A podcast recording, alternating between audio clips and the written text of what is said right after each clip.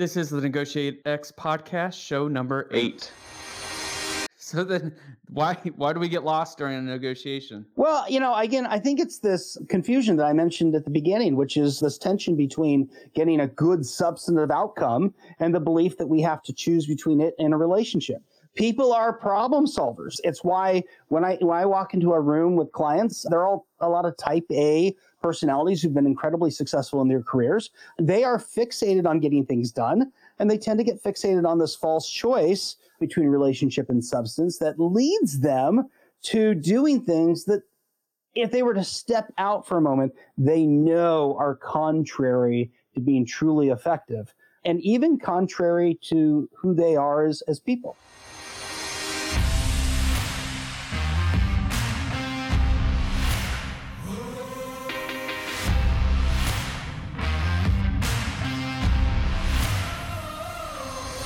You're listening to Negotiate X Radio, helping you elevate your influence through purposeful negotiations. If you're here looking to learn about how to become a better negotiator in both business and life, then you're in the right place. Stay tuned and be sure to join the others who have benefited from NegotiateX.com, your home for negotiations training and consulting online.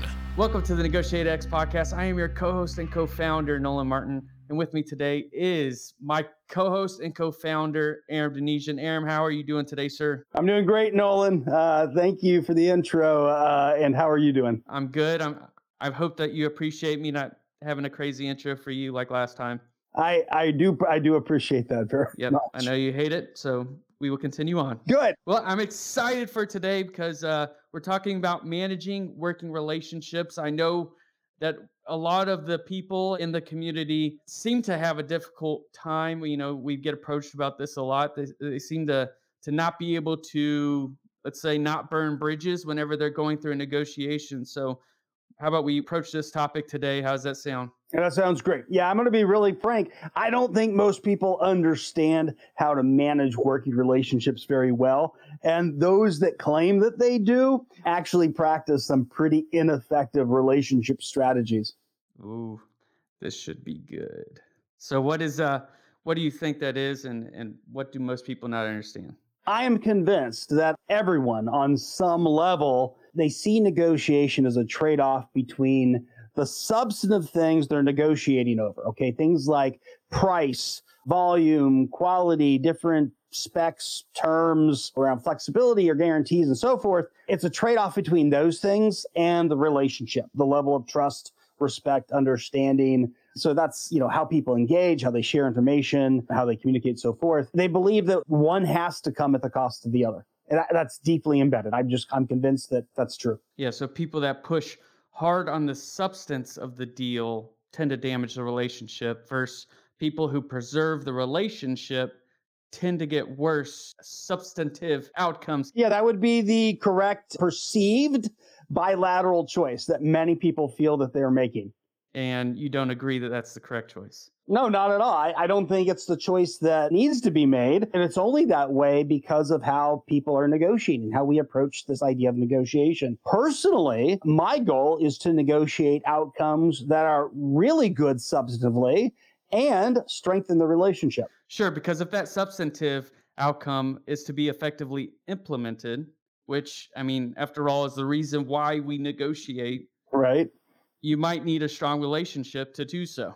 Yeah, exactly. Okay, so you stated at the beginning that people who get this idea still end up practicing ineffective relationship strategies. I mean, it seems kind of counterintuitive. What do you mean by that? Well, I, I think that the strategies that people try to implement actually range quite a bit. I see folks who think that this small talk, chit chat at the very beginning of the negotiation is developing the relationship.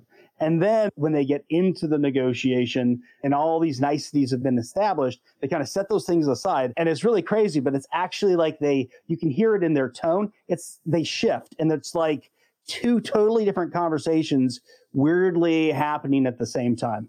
Yeah.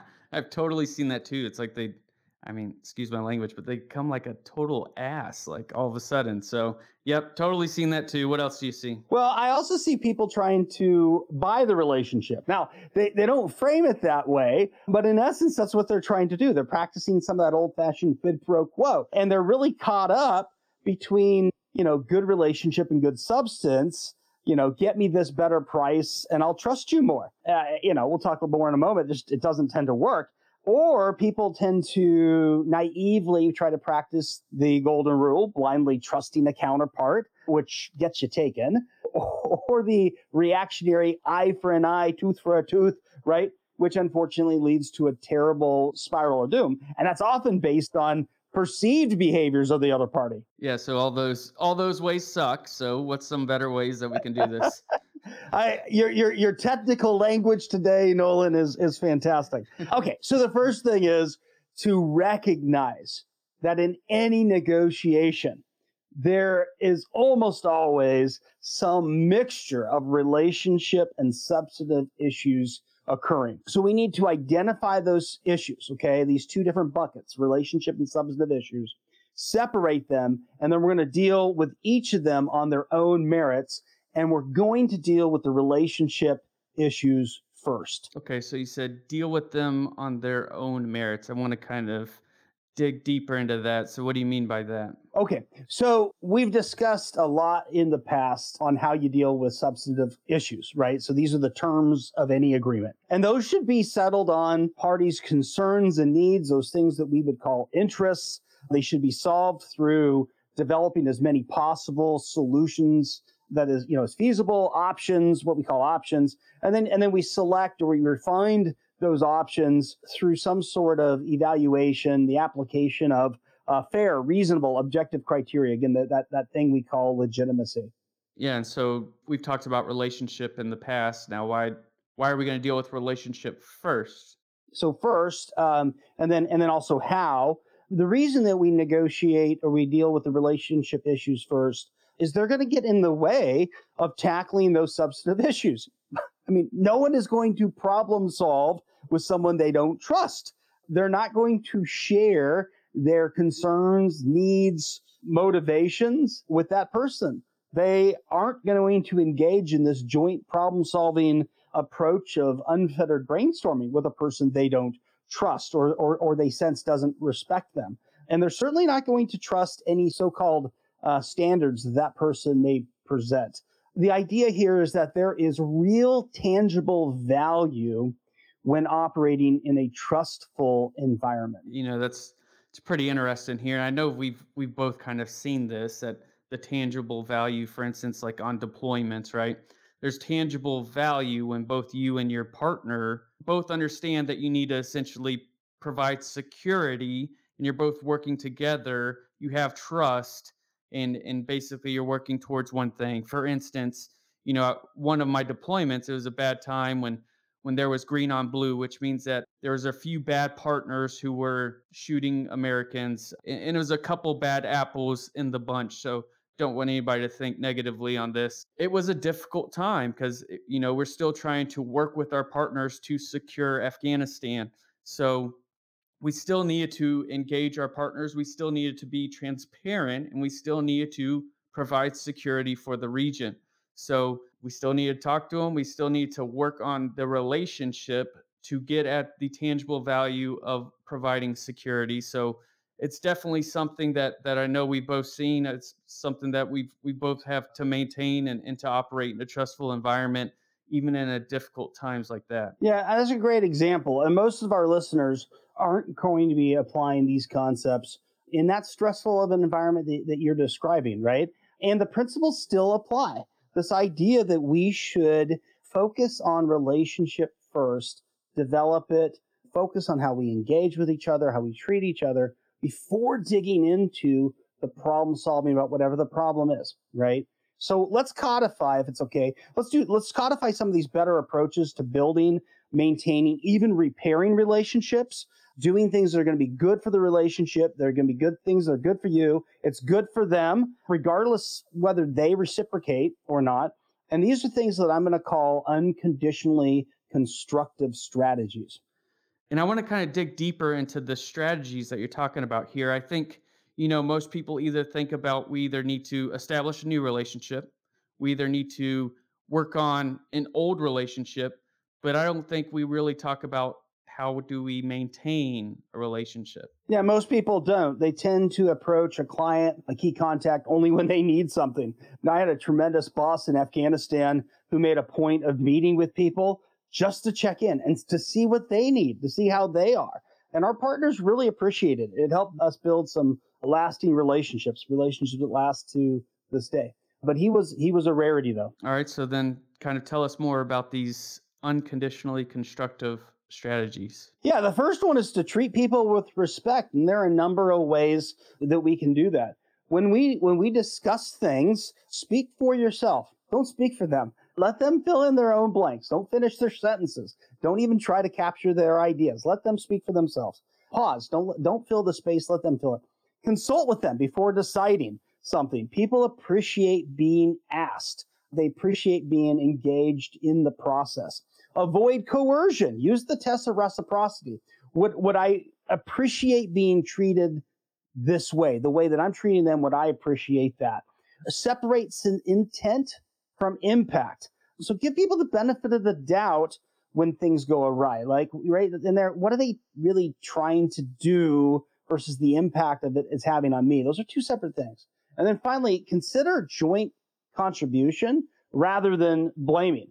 And as I do that, start with my role in the problem. Yeah, I think this is definitely a lot, but it, I know it also kind of seems like it's it's common sense. So is it that simple? Is it common sense ways to treat people? Uh, well, you you would you would think that, right? These are things we probably should have just learned in kindergarten. so then, why why do we get lost during a negotiation? Well, you know, again, I think it's this confusion that I mentioned at the beginning, which is this tension between getting a good substantive outcome and the belief that we have to choose between it and a relationship. People are problem solvers. It's why when I when I walk into a room with clients, they're all a lot of type A personalities who've been incredibly successful in their careers. They are fixated on getting things done, and they tend to get fixated on this false choice between relationship and substance that leads them to doing things that, if they were to step out for a moment, they know are contrary to being truly effective and even contrary to who they are as, as people. You know, it's kind of reminds me of of the book Getting to Yes, where you know you're soft on the people but hard on the problem. And if you're interested in that book we'll have it a link in the show notes. You just go to negotiatex.com slash eight and that will uh, we'll have a link to getting to yes. It's an awesome book and it kind of talks about this. Sorry. Go ahead Aram yeah well that's that maxim that you just shared from getting to yes you know is really true and it's a great transition to some of the other vi- advice that i would share you know, another relationship strategy or, or move is to explore problems side by side. That can be figurative. It can be literal too. There's a, there's power when we actually sit on the same side of the table with someone, with my counterpart. And what happens is, is rather than being fixated on each other as the problem, we can together we can focus on the problem, solving this problem, whatever the issue is before us, we can solve on working on it together by sitting side to side. Yeah, I think that kind of goes back to what we were talking about earlier. Is I, I imagine something like that requires a lot of trust and transparency to be able to do that and be effective. Yeah, it really does. You know, so we need to be wholly trustworthy. We're protecting our reputation as negotiators, as leaders, as people. And at the same time, we don't have to be wholly trusting. It's that old Ronald Reagan quote about trust but verify. And we need to be able to frame conversations, discussions in ways that demonstrate a real willingness to understand their views while not necessarily committing to agreeing with those views. Yeah, now now earlier you had mentioned we don't want to buy relationships and we would get to it later in the podcast. So kind of wanted to circle back on that. What were you what were you kind of talking about there? Yeah, I mean, no one's going to frame it as buying a relationship, but oftentimes what they will do is make a substantive concession. Okay, so concede on some term price or some negotiation term and believe that somehow that's benefiting the, the, the relationship. Okay, I've never seen that work. Now, I haven't seen saying that I haven't seen people try it or even accept it. You know, the other party is going to happily accept um, a concession from you. But the question is, did that really do anything to increase trust? Right? Would you, would, Nolan? Would you would you trust me anymore if I gave you a thousand dollars? Um, or how about let's say ten thousand dollars? Would you trust me more for ten thousand dollars? Let's go ahead and find out, man. You have my bank account information. Go ahead and send that my way. Uh huh. Good. Yeah, that's a good try. Okay. no, but I get what you're saying. Like it's, I don't think really you're not building any more trust. You're just kind of giving me more money. I don't know if that's really achieving anything. I'll certainly take it though if you decide to do that. Yeah, the, the two the two aren't connected, so we need to separate out the issues and deal with each on their own merits. Let me um, let me give you a, an illustration that might help clarify for some of our listeners. I like to tell the story about my 15th wedding anniversary. I was taking my wife out to dinner at this really nice, expensive restaurant. We had reservations, so we got there, and even with reservations, we waited for 45 minutes before we got seated. We got seated, and you know the wait staff brought out water, dropped the the glass of water, spilled the water in my lap. So so that wasn't good. We had to wait forever to get our food. It was just incredibly slow I had to keep kind of raising our hand to get any attention to to get drinks refilled and so forth. When when our main course finally arrived, my my wife's dish was wrong. It was not what she ordered, and it was just it was just a very you know awful evening for what was supposed to be this wonderful wonderful celebration. You have six kids, right? Eh, but then I kind of also want to back up there because you said that story and that's incredibly crappy. But then now I'm trying to like back up too because you have six kids. So not only did the dinner go just awful, but I imagine with six kids, it's pretty difficult to be able to even go out on a date like that. I mean, how many kids did you have at year 15? I, I don't know. I've lost count. We'll say four to six. I only had four at four at that time. Four. So I imagine you had to get a babysitter and kind of set up the night. I mean, it's just probably planned out, you know, weeks in advance, and then to go the build up and everything to have a night like that. I, I imagine that was pretty awful. What? But I'm assuming the point of the story is that they attempted to buy your your kind of relationship here? Is that, is that what you're you're getting at here? Yeah there was clearly a violation of the contract we had to come to a place like that and pay for a certain service. And so the question here's a question for you is what would it take for them to get me back there? What's it going to take for them to get me back through their doors for another special event? See i mean this isn't like a normal restaurant. Like a normal casual restaurant the waitress could be like, "Hey, I'm sorry, here's a free meal." Like if you go to Applebee's, that's kind of what I'm expecting. But at a formal restaurant like you're explaining, I would hope that the head manager or chef comes out and like provides a true sincere apology because obviously there were several mistakes that happened throughout the night. So um, that's that's what I would expect in that kind of situation. Is that is that what happened? Well, no, it's it's not what happened, right? and and it very very very disappointing. Oh. But that's but that is what should happen, right? We should address the relationship. We should apologize. We should acknowledge that what we said we were going to do when you walked in and what we did were not the same thing. And that's really around now the integrity of the relationship between us. And we, we should you know be able to offer some explanation or or if there is no explanation be able to offer that too. And yeah i would expect someone to come out and, and, and address it on a very personal level. I, I love it when any customer service agent anybody who works with customers and clients when they get that. The concession giving giving us a meal for free. It's it's not going to make me trust that they're going to get it differently next time it's not going to get me to come back uh, next time you've got to deal with the broken trust, the impaired relationship, and you do that through your behaviors and how you demonstrate and demonstrate respect. Anything else you'd like to add uh, to our list of unconditionally constructive relationship struggle or strategies? Actually, I kind of want to back up there. How did it end? So if they didn't come out and apologize, did did what was the outcome? I know our listeners are dying to know. Oh well, so so they I mean they offered me a discount, which I accepted I paid our check and, and we've never been back and, and nor will we go back. Again, the relationship was not repaired simply by making a substantive concession. But I think a lot of folks get caught in that trap and they think that they think that that's going to fix things and it doesn't. Yeah, it's a kind of a missed opportunity there. Okay, so anything else you'd like to add to our list of uh, unconditionally constructive relationship strategies? Yeah, just, so just one more thing. We need to remember to keep emotion and reason in balance. And that is for both us and for our counterparts. We should acknowledge how things have or are impacting us and recognize the same impact for them. Be able to name feelings and even share important feelings that we have.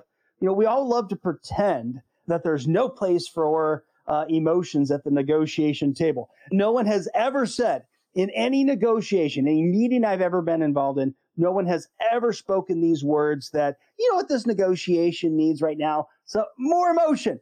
But the emotions are there. People's feelings are there. Companies' futures, in individuals' careers, these things are all at stake when we're negotiating and, and how we negotiate, how we implement things impact. And so ignoring that emotions are at the table is, is it's it's just kind of foolish. Yeah, I think managing those emotions is is got to be critical when you're at the negotiating table. It's it's got to be crucial. Yeah, you know, and while we're not going to dive deeply right now into how you manage them, maybe that's something to do on another session. If listeners are interested, I'll be happy to do that. Well, let me just say that the ability to demonstrate genuine empathy is really essential and I'm going to quote the amazing Dr. Brene Brown. If you haven't read anything by her, I highly recommend you do. She's, she's just an amazing person. But here's what she says She says, empathy fuels connection. It involves perspective taking, avoiding judgment, recognizing another's emotion, and communicating that recognition. As Dr. Brown says, empathy is a choice and it's a vulnerable one. That's, that's how we deal with people's feelings. Awesome. And, and I think that's just one more step towards helping our listeners elevate their influence through purposeful negotiation, which is the tagline to Negotiate X and kind of the purpose behind the podcast. So, as I've said before, this is a podcast that is all about action and helping our listeners become better negotiators. So, Aram, what are some key takeaways for our listeners as they become better negotiators in their business, life, or in conflict? Yeah. Developing a solid working relationship doesn't need to come at the cost of, of good substantive outcomes. It can actually enhance your ability to jointly resolve and transform conflict. So, being disciplined in your attempts to show respect, develop rapport, and establish your reputation as a negotiator is really critical. And it's one you want to carry throughout your life. Yeah, I think uh, effectively manage emotions. I think that's going to be extremely important. And then transparency and trust. I mean, you need to be able to sit on the same side of the table. Like I said, I've personally seen this on a, on a deployment. And then last but not least, help us out. Go to wherever you're listening to this podcast, give us a five star rating, leave us a comment, a review, and tell others to come check out our podcast. It really means a lot to us, and we greatly appreciate it. If you have a question that you would like for us to answer, on the Negotiate X podcast. If you're watching this on YouTube, if you didn't know that we have a YouTube channel, you can check us out on YouTube um, as well. You get to see our pretty faces and, and what we look like. But you can shoot us an email, team at negotiatex.com. If your team is trying to get better at becoming negotiators, we're offering a mastermind next year, but we've already started accepting some applications, if you will shoot us an email again, team at negotiatex.com. Let us know what you're interested in. If you believe that that is something that you want, it's a full year's worth of training. More details will come out as we start approaching 2022. So I appreciate it. That is it for us on today's podcast, and we will see you in the next episode. Thank you for listening to Negotiate X Radio, helping you elevate your influence through purposeful negotiations. If you're here looking to learn about how to become a better negotiator in both business and life, then you're in the right place. Be sure to join the others who have benefited from NegotiateX.com, your home for negotiations training and consulting online.